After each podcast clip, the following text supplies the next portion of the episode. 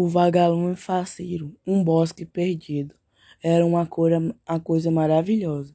Se você fosse entrar nela, ficaria de boca aberta, olhando tudo assim como ar de bobo. Um sujeito no bosque perdido é o vagalume faceiro. Passar o dia dormindo ou preparando-se para o passeio que faz toda noite. O vagalume enxágua as botinas, passa o ferro na roupa, bota a gasolina no motorzinho que tem na barriga, um motorzinho de avião que faz voar e o motorzinho que produz a luz verde, aquela que apaga e acende.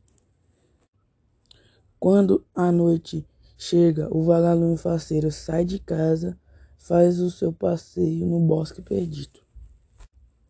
Sai voando consciente que é um avião. Diz ele que quando senta-se numa árvore é para descansar. E continua o passeio. Depois passa no cinema da borboleta e não paga a entrada, porque é amigo dos porteiros.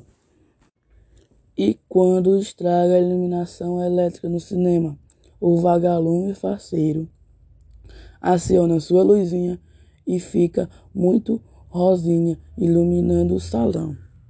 As borboletas batem palmas para o vagalume faceiro.